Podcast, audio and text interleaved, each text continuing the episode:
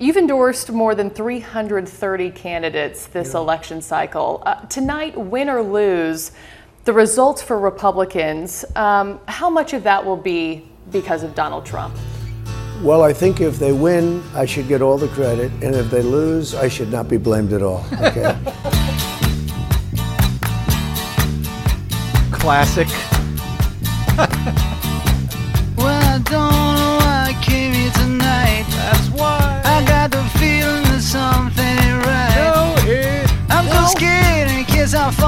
my chair. And I'm wondering how I'll get down the stairs. Clowns to the left of me, jokers to the right. Here I am, stuck in the middle with you.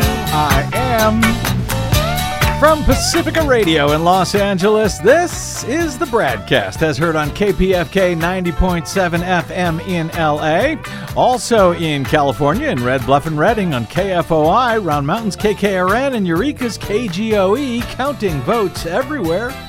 Up in Oregon on the Central Coast on KYAQ, Cottage Grove's KSO, Eugene's KEPW, Lancaster, Pennsylvania's WLRI, Maui, Hawaii's KAKU, in Columbus, Ohio on WGRN, Palenville, New York's WLPP, Rochester, New York's WRFZ, down in New Orleans on WHIV, out in Gallup, New Mexico on KNIZ, Concord, New Hampshire's WNHN, Fayetteville, Arkansas's KPSQ, in Seattle on KODX, Janesville, Wisconsin's WADR, and Minneapolis, St. Paul's AM 950 KTNF. We also stream coast to coast and around the globe every day on the internets on the Progressive Voices channel, Netroots Radio, Radio for Humans, NicoleSandler.com, Radio Free Brooklyn, Workforce Rising, No Lies Radio, Verdant Square Radio, and Detour Talk, amongst other fine affiliates.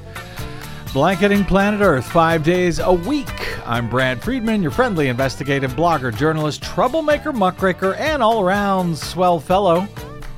Says me, says everyone I know from bradblog.com. Thank you very much for joining us as we are still fighting like hell for nearly 20 years now and 10, count them 10, full general elections to protect what is left of your democracy. And occasionally, we even win a fight or two. Yay. Welcome to your friendly neighborhood BradCast. Glad to have you here. Glad to have you here, Desi Doyen. Hope Yes. you got some rest last night. A bit. Okay, good. Resting a bit easier, shall we say. Oh, there you go. Well, it was, in fact, a long night, though I do realize it was even longer, much, much longer for our friends on the East Coast on Tuesday night. So, uh, yeah, we're still a little bit exhausted, still reeling from it all, and still trying to make sense of it all as we do. Uh, with likely more long nights to come, frankly. But given what we know as of Wednesday morning, well, Warning, there may be just a few I told you so's throughout today's BradCast. and welcome to it. Uh, it. It should have been an easy red wave for Republicans, according to the so called conventional wisdom that we have been advising you for months now to completely ignore. You're welcome. During their uh, first terms in the White House, for example, Bill Clinton lost more than 60 Democratic seats in the U.S. House for his party. Barack Obama lost more than 50 seats, and Donald Trump lost over 40 seats for his party for Republicans. Again, in their first terms in the White House during the midterms. The GOP should have had a red wave on Tuesday night. But as it turns out, and as we tried to gently advise you would likely be the case, they didn't. They ran a bunch of nutballs, and their positions are otherwise, by and large, very unpopular with the American people. So much so that uh, they've had to game congressional and state legislative districts, the Republicans, through gerrymandering to even have a shot at taking back you know, control of the House, even in a year with an historically unpopular Democratic president. Add to the woes for Republicans that for some reason the corporate media decided to double back on in recent weeks in an inexcuse really an inexcusable game of groupthink. you know, if if we offer them the least nefarious reasons, the media, for their failure to inform the American electorate and uh, to their failure to democracy itself, overturning the you know to, to the Republican problems that they faced, the headwinds that they faced, that we always knew they faced were the uh, you know the fact that their Supreme Court overturned the privacy rights and constitutional freedoms of Roe v. Wade. And that move remains wildly unpopular, no matter how many times the media hoped to pretend that all voters cared about is the economy, which, by the way, other than the global global problem of inflation, is actually pretty damn good here in the US right now. So, no matter what ends up happening with ultimate control of the U.S. House and Senate in the next term, and both are still very much in play. Uh, as we go to air, but just barely in both cases, there was no red wave. And so many in the corporate media were dumb enough or lazy enough, I don't know, or corrupt enough to play along with Republicans to pretend, you know, that what was coming, uh, they were doing this in recent weeks and potentially depressing the electorate in the bargain as they acted as if it was all over for Democrats before election day even began. They've been doing that for months. Uh, yeah, and you know, and this was before any, not even a single vote was counted, and they were doing this for months. Again, potentially depressing the electorate. Also worth noting today and and the, the media is going to have some splaining to do as far as I'm concerned. But also worth noting today, whatever the final number of pickups for the GOP in the House at this point, it will end up being the smallest such pickup, smallest such number during an unpopular presidency since at least the 1950s. And it is worth remembering that while Bill Clinton lost 54 seats in 1994. Barack Obama lost 63 seats in 2010. While we don't know yet how many seats Democrats will end up losing here, it will not come anywhere close to either of those numbers and is more likely to be, I don't know, 10 or less, if that much. But in both cases, with those huge losses under Clinton and under Obama, both of those Democratic presidents eventually went on to win re-election to second terms nonetheless. Just keep that in mind. I, I just mentioned that before, you know, anybody starts counting any 2024 chickens in the days ahead, which everyone's going to do anyway, no matter my advice, but I thought I would mention it a friend and listener with whom I've been uh, kibitzing back and forth via private message over the past few days, uh, who had explained how Democrats were absolutely going to take a very bad loss this year uh, he had suggested that they could lose as many as 30 seats in the House, and that it was all due to what he said was perceived, uh, you know, by the American people, perceived to be a bad economy. Plus, this is the midterm, the first midterm election of a new presidency, which, as conventional wisdom has it, in midterms in modern times means that the party in power will take a beating. And of course, that is the same conventional wisdom that we have been repeatedly, repeatedly urging you for months to, you know, since early spring to ignore this year, given that these are, for many reasons, decidedly unconventional times. I'm sure you're sick of hearing it by now. I was sick of saying it for all of all of those months, but I tried to explain uh, to to our friend that actual independently verifiable data did not suggest that the Dems were going to take that beating. Uh, as even the corporate media continued to parrot those claims without the data to back it up, often in defiance of their own polling, for Christ's sake. They did that over and over in the past, what, three weeks at least. And that media, as far as I'm concerned, uh, as I said, has some splaining to do, though they will probably, you know, turn on a dime instead from where did the Democrats go wrong, as they were reporting over and over before the election, to, well, where did the Republicans go wrong? They will not take a second to wonder where they went wrong. Of course not. I mean, they've insisted all along that voters were only interested in what Republicans said voters were interested yes, in. Right. So it's going to be a while, it probably never, before they actually do any self reflection on that, because not. that's what we have seen them do since, good Lord, always. time immemorial. Uh, again, my, my friend, who is a regular listener, insisted in our conversation that, well, you know, sometimes you just you got to take your lumps in politics. It's going to be a bad year for Democrats. Uh, you know, disappointments come with the territory in politics, and it does, of course. But it was clear, at least to me, that the corporate media were getting this one wrong and that their groupthink was, you know, propelling them over a prediction cliff, just like it did in 2016 when they insisted that Hillary Clinton could never lose to, to Donald Trump. Of course, we told you otherwise on this program back then as well. In fact, if anything, uh, as Desi can probably attest, I have been trying to hold off on sharing too much of the encouraging data with you in recent weeks because I didn't want to get anyone's hopes up. And because, am I telling the truth? Yes, I, yes, also. I, I, you know, it just seemed so impossible that so many in the media could be so wrong all at once. I thought, you know, oh, it must be me. It must be wishful thinking, despite the data that was in front of our faces. Well, yeah, the data in front of our faces conflicted with the media's predetermined narrative.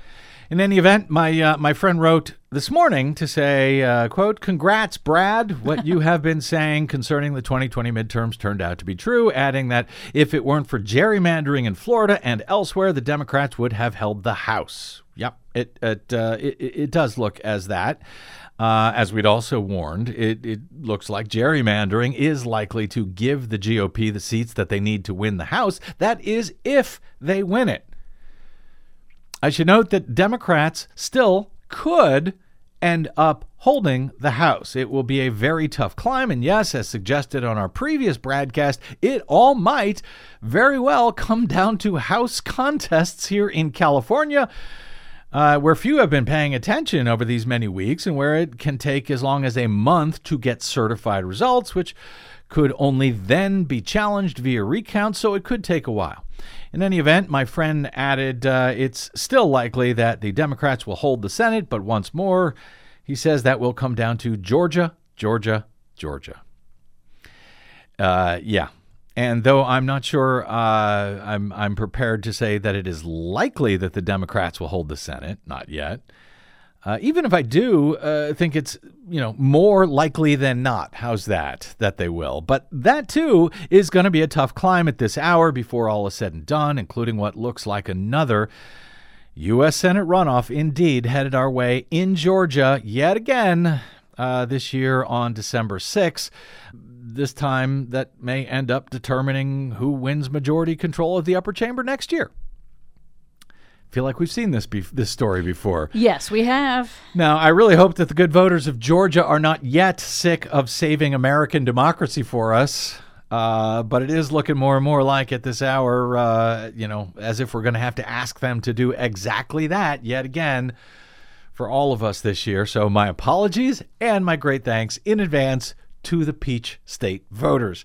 On a lighter note, as Washington Post's Dave Weigel quipped during Tuesday's late, late, late night, quote, midterm message so far is clear. Voters want more crime and completely open borders.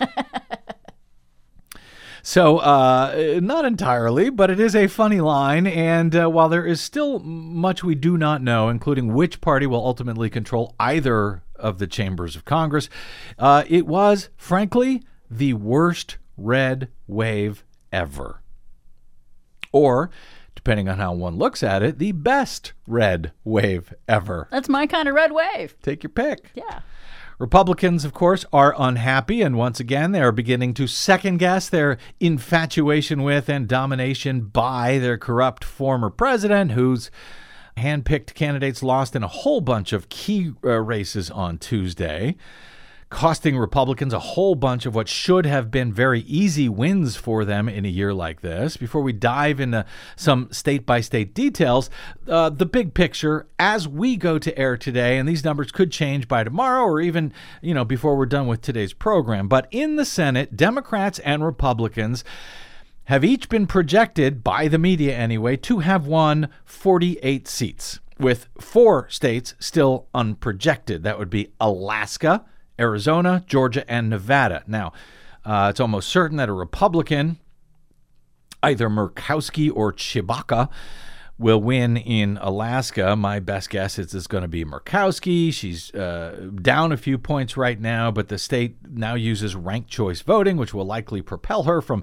second place to first place by the end of the long counting process in Alaska. So it's really more like. Uh, 49 to 48. 49 Republicans, 48 Democrats as of right now in the Senate, with Democrats needing to win um, to to to hold on to uh, to two of their their uh, current three seats that are uncalled in Arizona, Georgia, and Nevada in order to hold the majority in the Senate. Now, Dems currently lead in two of those three races in Arizona and in Georgia, but with Georgia most likely headed to a December 6th runoff, and Republicans leading in Nevada at the moment with what the so called experts are telling us, still includes a lot of vote to be counted in the Democrats' best strongholds in uh, Nevada, in both uh, Las Vegas and Reno. So, uh, you know, winning all three of those races for the Democrats is not impossible, and that would give Democrats a 51 to 49 majority next year. That would be unfortunately shy of the 52 that they would need to reform the filibuster to do critical things like codify Roe v. Wade, pass much needed voting rights legislation, expand the size of the currently corrupted Supreme Court. But it would allow them to continue appointing federal judges, among other critical things in the House, depending on uh, who you ask, 209 seats have been projected for Republicans, 193 at this time projected for Democrats. A majority is 218, so Republicans need to pick up only nine more seats out of the 33 uncalled seats at this hour. Uh, the Democrats lead in many of them. The math, frankly, is too difficult for a non professional like me to be able to fully comprehend right now in the House. True, but the number you need to think about if you want Democrats to retain control of the House, the number is 218. 218. Uh, and it is still not impossible that they could do that, that they could run the table and hold on to control of the House. Uh, it's also possible that Republicans could win it by as little as one single seat. Given how many unprojected House seats are currently in California alone and how slowly we count votes out here, it may be days, potentially even weeks, before an official projection from the media on that on the House. And yes, as we discussed on yesterday's broadcast, uh, the huge downpour that blew through both the northern and southern parts of the state here in California on Election Day could as we warned, end up helping to determine which party ultimately controls the U.S. House next year. The President of the United States, Joe Biden, uh, at the White House on Wednesday, uh, answered questions from reporters about the election. Uh, before he did that, he offered a few remarks. Here are some of those comments. It was a good day, I think, for democracy. And it was a good day for America. Our democracy has been tested in recent years, but uh, with their votes, uh, the American people have spoken and proven once again that democracy is who we are. The states across the country uh, saw record voter turnout, and the heart and soul of our democracy, the voters, the poll workers, the election officials, uh, they uh, did their job uh, and they fulfilled their duty, and apparently without much interference at all, without any interference, it looks like. And that's a testament, I think, to the American people. While we don't know all the results yet, at least I don't know them all yet, uh, here's what we do know. While the press and the pundits are predicting a giant red wave, uh, it didn't happen. And I know you were somewhat miffed by my, uh, my uh, obsessive optimism, but uh, I felt good during the whole process. I thought we were going to do fine. While any seat lost is painful, some good Democrats didn't win the last night. Democrats had a strong night. And we lost fewer seats in the House of Representatives than any Democratic president's first midterm election in the last 40 years. And we had the best midterm for governors since 1986. And another thing that we know is that voters uh, spoke clearly about their concerns. About raising costs, the rising costs that they're, and, and the need to get inflation down. There's still a lot of people hurting. They're very concerned. And it's about crime and public safety. And they sent a clear and unmistakable message that they want to uh, preserve our democracy and protect the right to choose uh, in this country. And I especially want to thank the young people of this nation who I'm told, I haven't seen the numbers, uh, voted historic numbers again. And uh, just as they did two years ago. they voted to continue addressing the climate crisis, gun violence, their personal rights and freedoms, and the student debt relief. So let me close with this. On this election season, the American people made it clear they don't want every day going forward to be a constant political battle. There's too much that of that going on. And there's too much that we have to do. The future of America is too promising, too promising to be trapped in an endless political warfare. We need to be looking to the future, not fixated on the past. This is a great nation, and we're a great people. And I'm pretty well convinced that we're going to be able to get a lot done.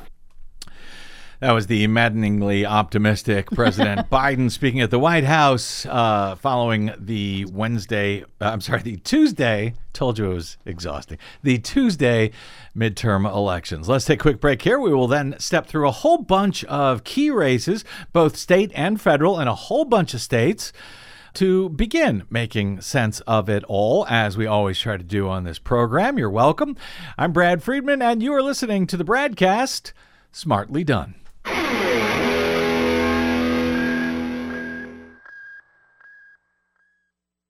Five major corporations now control more than 80% of the media in the United States, but they don't control us. The BradCast and the Green News Report are 100% independent, 100% listener supported. But we can't do it alone. We need you. Please help us bring real facts to listeners at independent stations around the nation. You can make a difference. Support independent media. Drop by bradblog.com slash donate. That's bradblog.com slash donate. And thanks.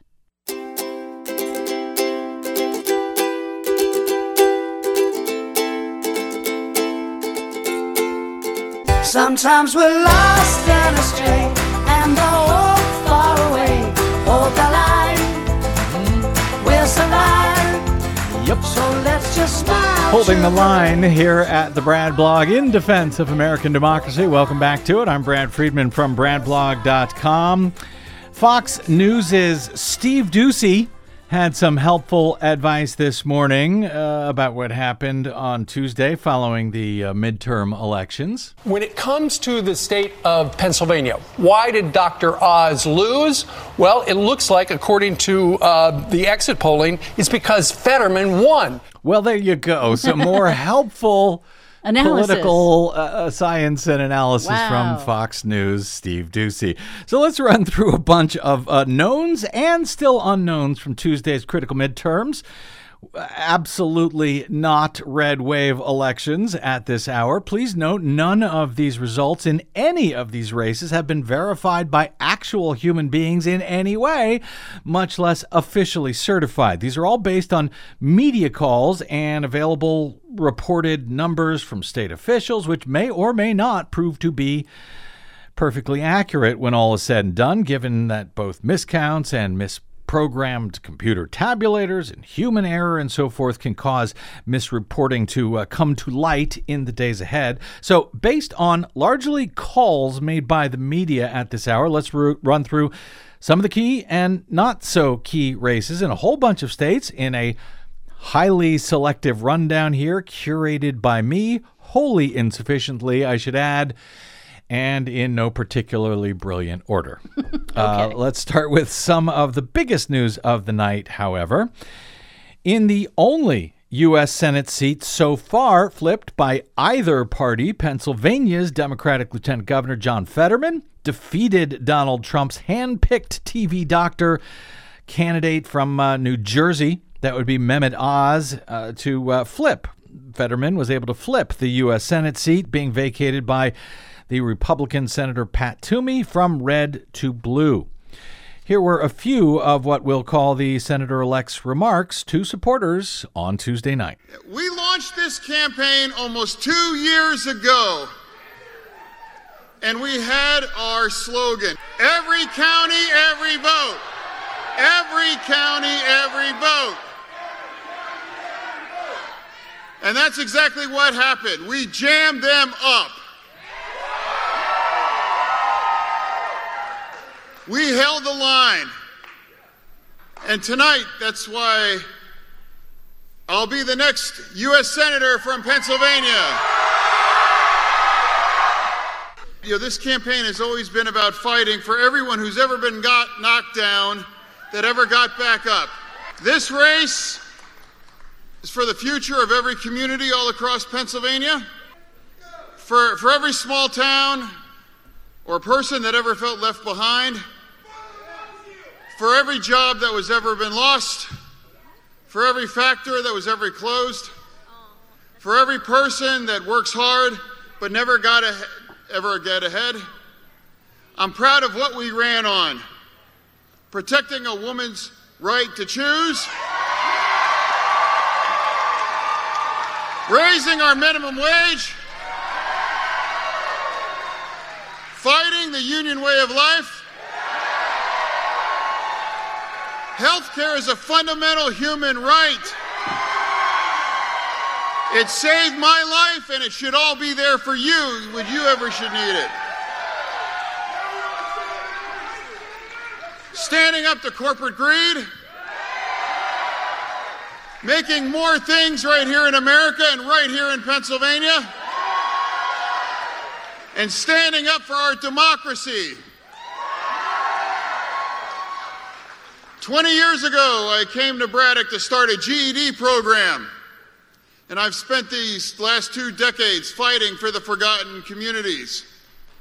Because no community deserves to be left behind. No one deserves to be abandoned. And every place matters.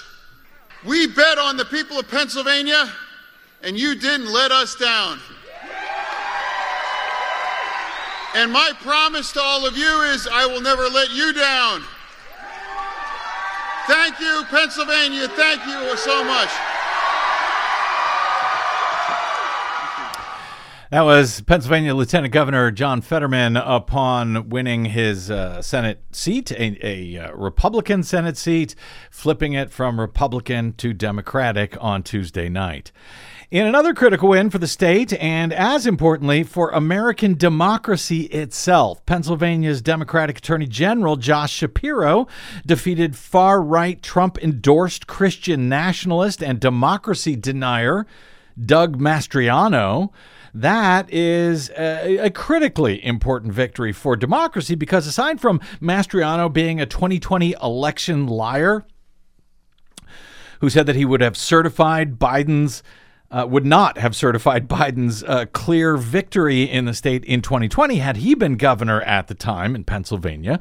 The uh, governor in the state also gets to personally appoint the Secretary of State there. So Shapiro's win is hugely critical to the hopes of American democracy surviving in the 2024 presidential election. This was one of the races that I was most worried about, frankly, in the country. Also of note, in PA, progressive Democrat Summer Lee appears to have won the U.S. House seat in the 12th U.S. House District, making her the first black woman ever to be elected to Congress from the Keystone State. Yay.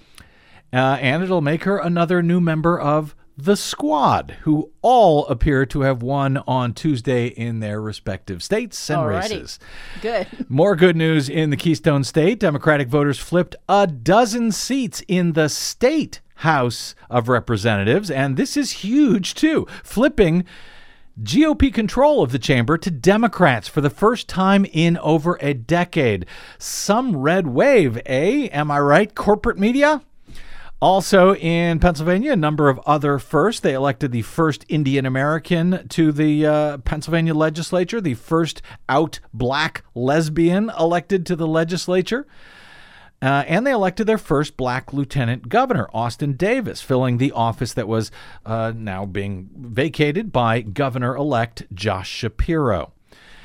In New Hampshire, told you no particular order here. In New Hampshire, Democratic Senator Maggie Hassan reportedly defeated Trump endorsed loon and election denier and liar, General Don Bolduc, decisively. Uh, she won by almost 10 points as of this hour in what many in the media had told us was going to be a very close race. Turned out, not so much. It was an interesting example in New Hampshire of ticket splitting there, given that the other statewide race for uh, the other statewide race, which is for governor, ended up resulting in the reelection of the Republican governor, Chris Sununu. So this was a stinging loss for Donald Trump, one of many on Tuesday. Yes, and I think the ticket splitting is particularly interesting because I think it shows how voters, at least in the states where it was clearly obvious, like in New Hampshire, Mm-hmm. that uh, voters were rejecting the Republican crazy candidates who were threatening democracy. Re- uh, rejecting the crazy candidates, but not rejecting the Republicans. normative the idea of yeah, yes. exactly. Uh, let's move to Ohio. Uh, on the other hand, uh, in Ohio, the Trump endorsed, formerly credible person and author J.D. Vance defeated moderate Democrat Tim Ryan uh, in the Buckeye State, where, frankly, Ryan, in my opinion, ran one hell of a campaign. He also gave a hell of a concession speech. Speech. Here is a key part of it. I have a privilege right now, a privilege, as someone who was the Democratic nominee. I have the privilege to concede this race to J.D. Vance because the way this country operates is that when you lose an election, you concede. And you respect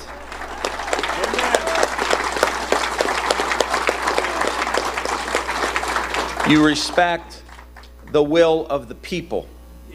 Right? We can't have a system where if you win, it's a legitimate election, and if you lose, someone stole it. That is not how we can move forward in the United States.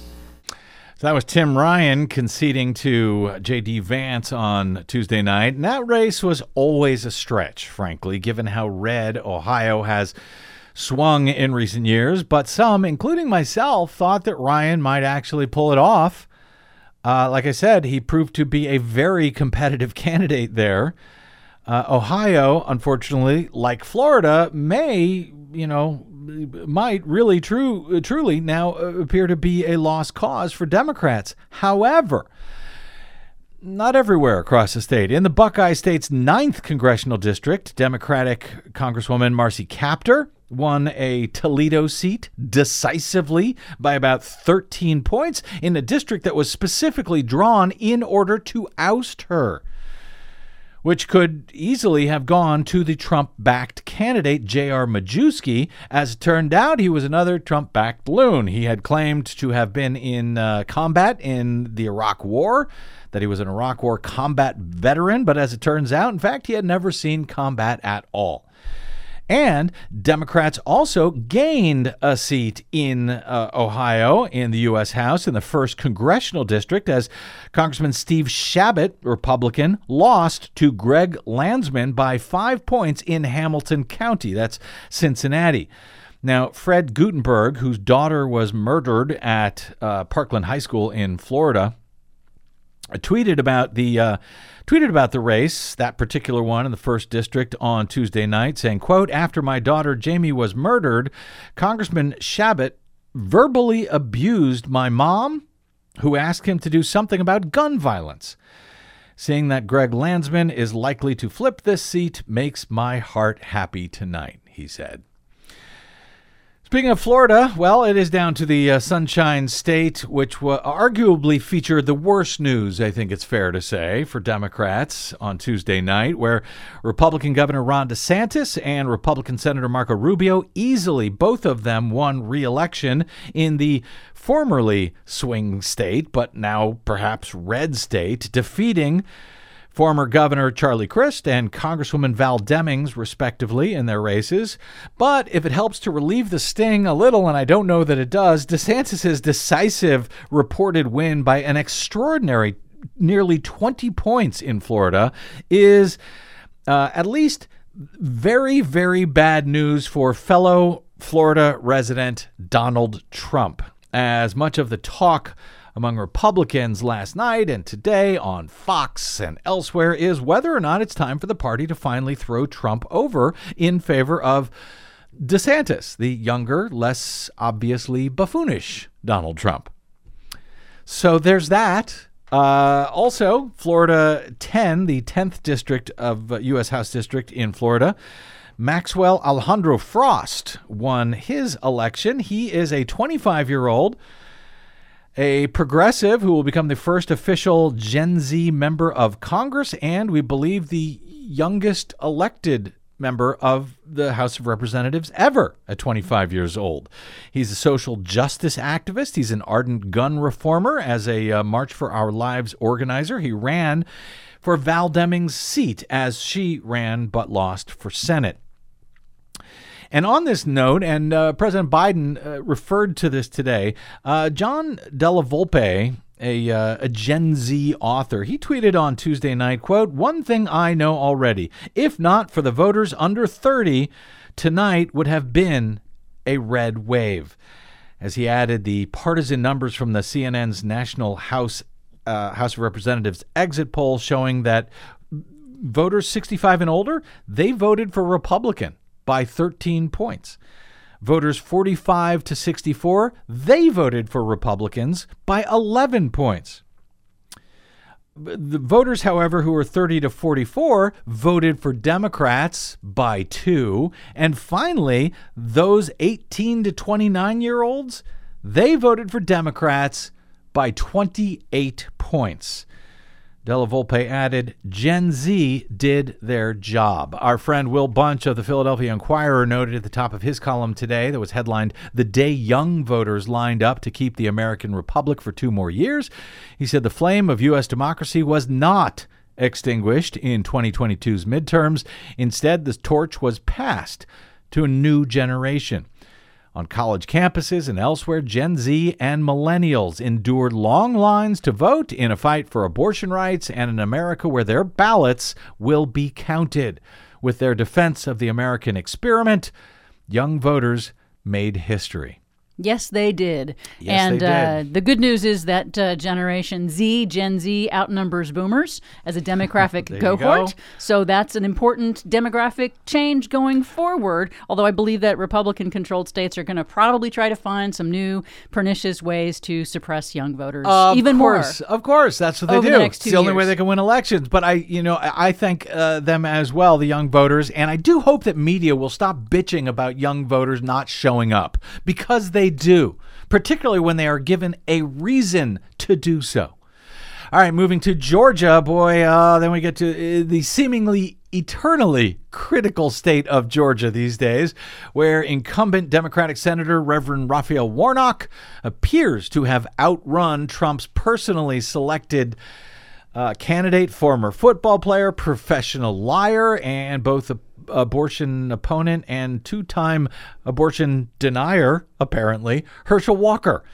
Uh, with more than 95% of the votes tallied, Warnock edged out Walker by less than one point, about 35,000 votes out of nearly 4 million cast, to end up with 49.42% of the vote at last I checked, defeating Walker, but it is sadly just shy of the 50% plus one that would be needed to avoid a runoff in Georgia's system. So, Warnock and Walker, unfortunately, will have to square off again on December 6th in a race that yet again may mean that Georgia voters will determine majority control of the U.S. Senate. I hope to God they're not sick of doing that. Also in Georgia, Republican, Republican Governor Brian Kemp defeated Stacey Abrams after a very uh, after very narrowly defeating her four years ago. This time the results were decisive because, as Mother Jones Ari Berman quotes, note a big reason why Kemp won. So many in the media hailed him as a hero for doing his job and certifying the 2020 election while overlooking his long history of making it harder to vote in the state of Georgia. It also shows that Republicans, uh, well, it should show Republicans uh, that, you know, you don't have to completely kiss up to Donald Trump in order to win. You can you can actually be a terrible person Uh, by your own rights, as Brian Kemp was, and still win a statewide race in the Republican Party without kissing up to Trump.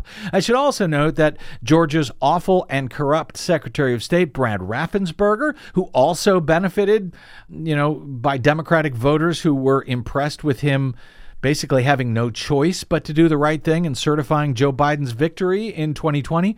Brad Raffensperger also appears to have won re election, unfortunately. Let's go to North Carolina. I'm particularly disappointed here, frankly, if not surprised. But Trump backed U.S. Senate candidate Ted Budd defeated former state Supreme Court Justice Cheri Beasley, who would have been, had she won, the first black senator from North Carolina.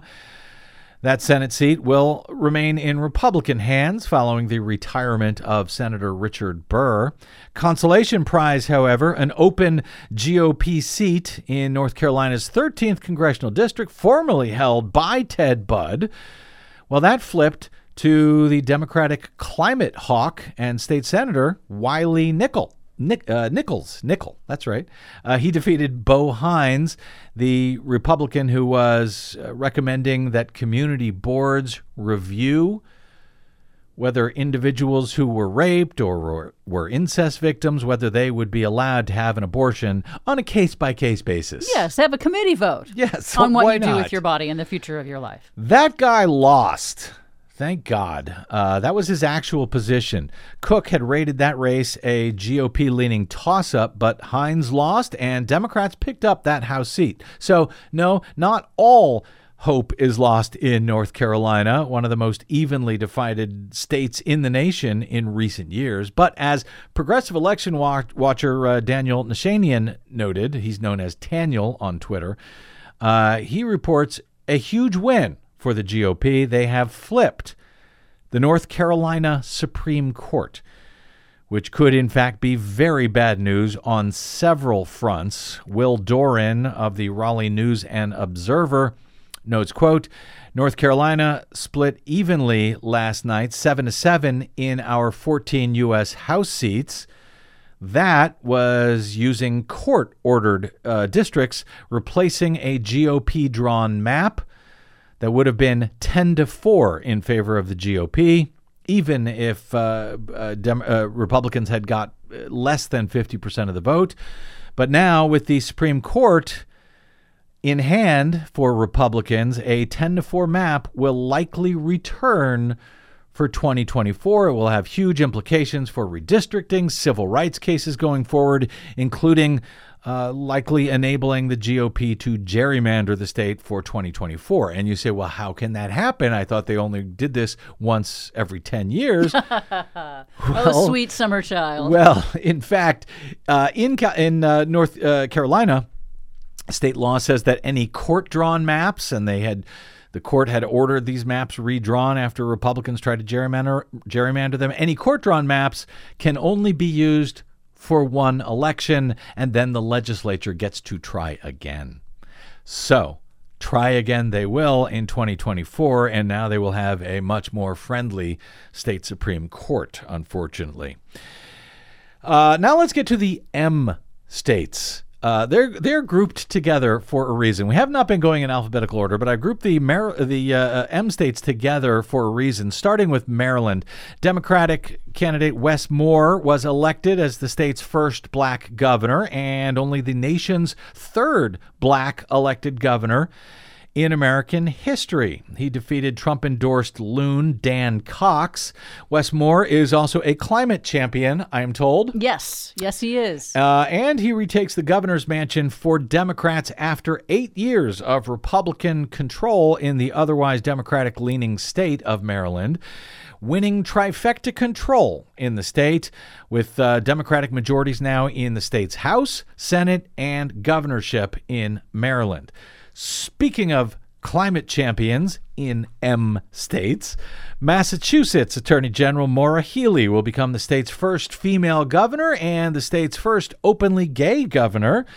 As AG, she filed a major lawsuit against big oil companies for decades of lies that they told about climate change, if I'm remembering that correctly. You are remembering that correctly, that it's a violation of state law for the, the companies to lie to the public about climate change, and she's suing them for damages to pay for the disasters that have been wrought by climate impacts.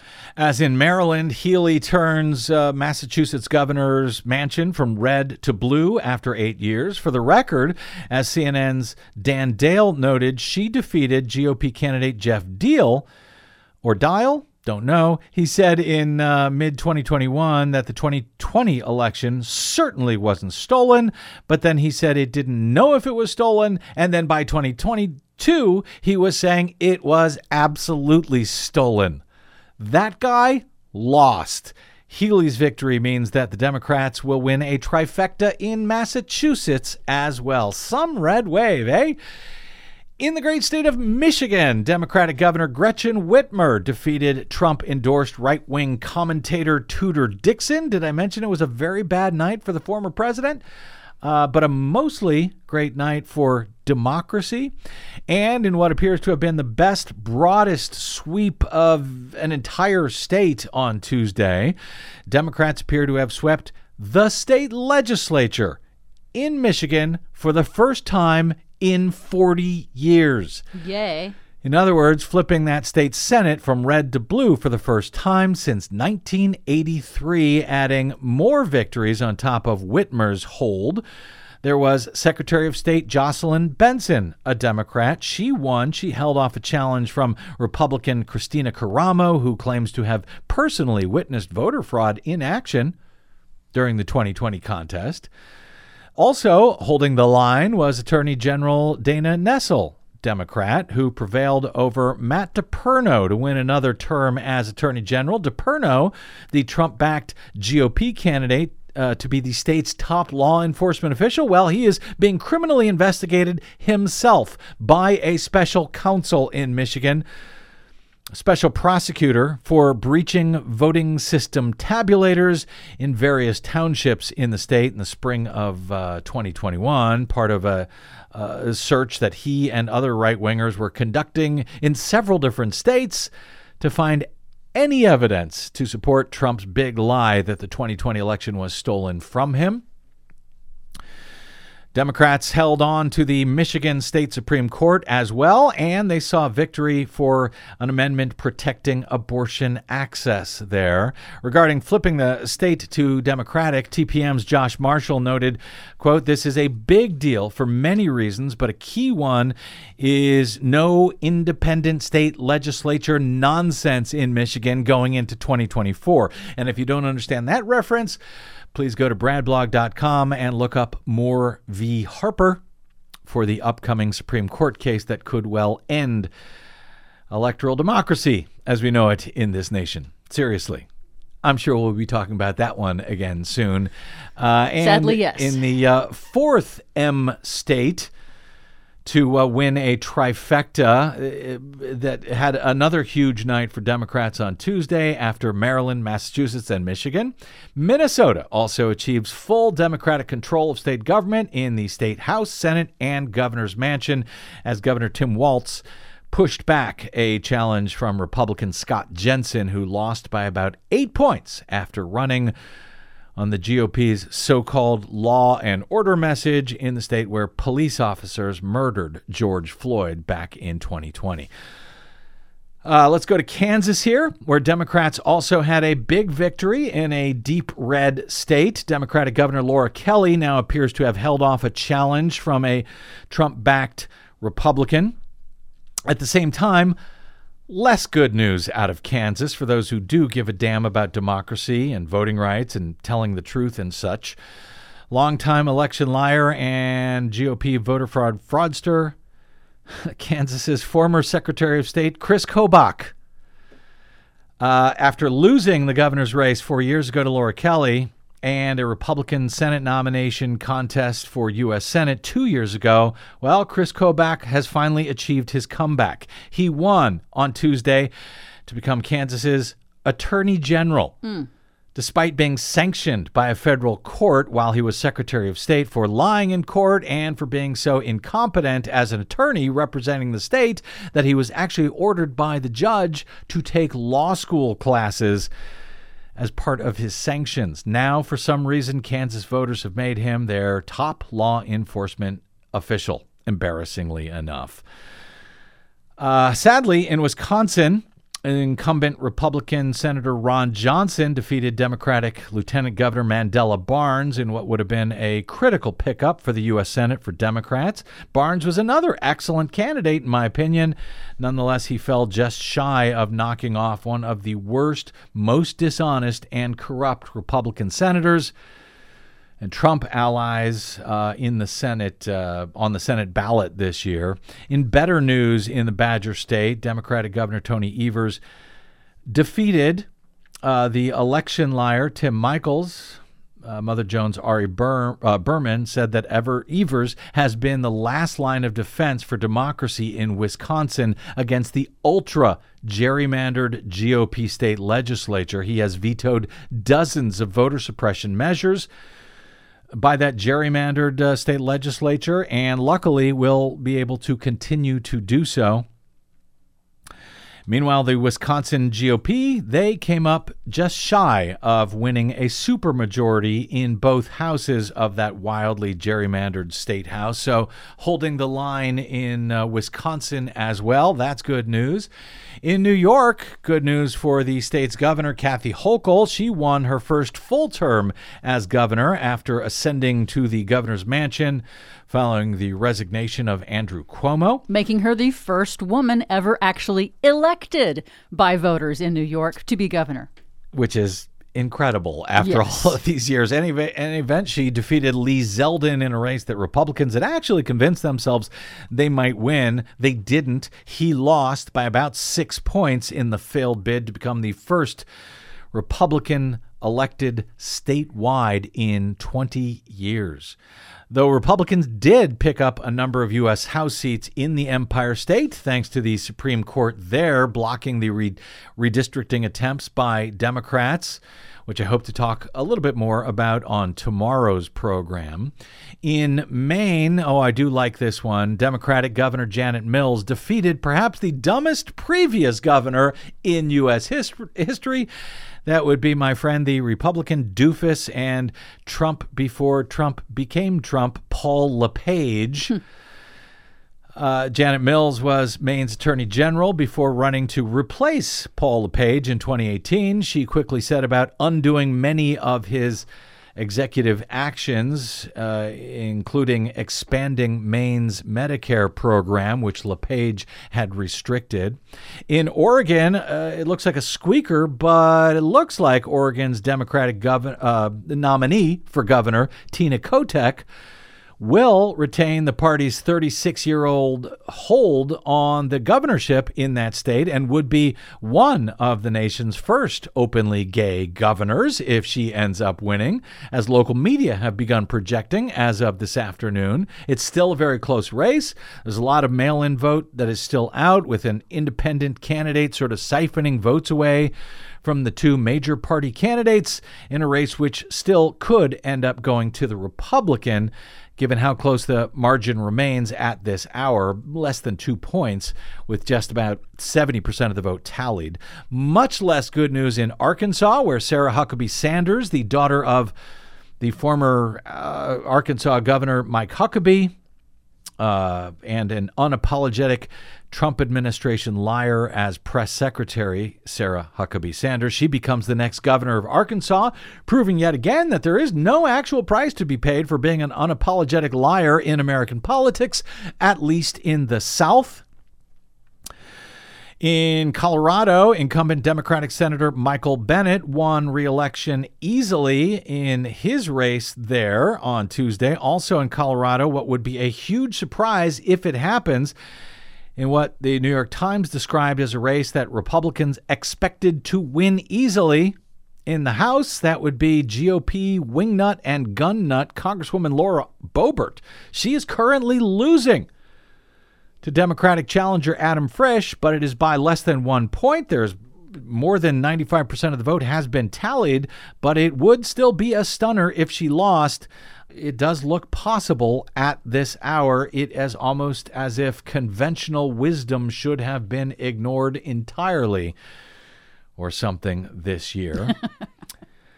Uh, in uh, in Virginia, a couple of Democrats who were in, uh, in threatened districts, including Congresswoman Abigail Spanberger and Jennifer Wexton, both held on to their uh, to their seats, to their closely divided swing uh, seats. Elaine Luria, on the other hand, member of the House January 6 committee, she appears to have lost her race to Republican Jen Kiggans. In Texas, Governor Greg Abbott easily defeated former Congressman Beto O'Rourke to win a third term in the Lone Star State, where no Democrat has won a statewide election in nearly 30 years. And in Oklahoma, uh, Governor Kevin Stitt, Republican, won re election over Democrat Joy Hofmeister, who appeared to have an upset opportunity at one point, and that would have been a huge upset in a deep red state like Oklahoma. But alas, it was not close in the end. However, our friend Daniel, again, Daniel Nichanian, does note that Democrats won the district attorney race in Oklahoma County against a conservative Republican who vowed to drop charges against police officers, against five police officers who shot and killed a 15 year old. And the candidate said, quote, I would have shot him myself. And he said that during a debate. Uh, he that's uh, he said this is a doozy of a race, and that guy lost to a Democrat in Oklahoma on Tuesday. So there's that, even in Oklahoma, and yes, worst red wave ever, or best red wave ever. Depends on your perspective. You decide. More on that not red wave I suspect, coming in the days ahead on the broadcast. But we must get out. Uh, my thanks to our producer, Desi Doyen, to all of you for spending a portion of your day or night with us.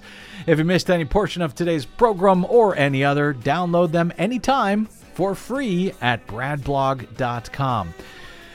You, uh, oh, my thanks to those of you who stopped by bradblog.com slash donate to make everything we do possible over your public airwaves. Thank you.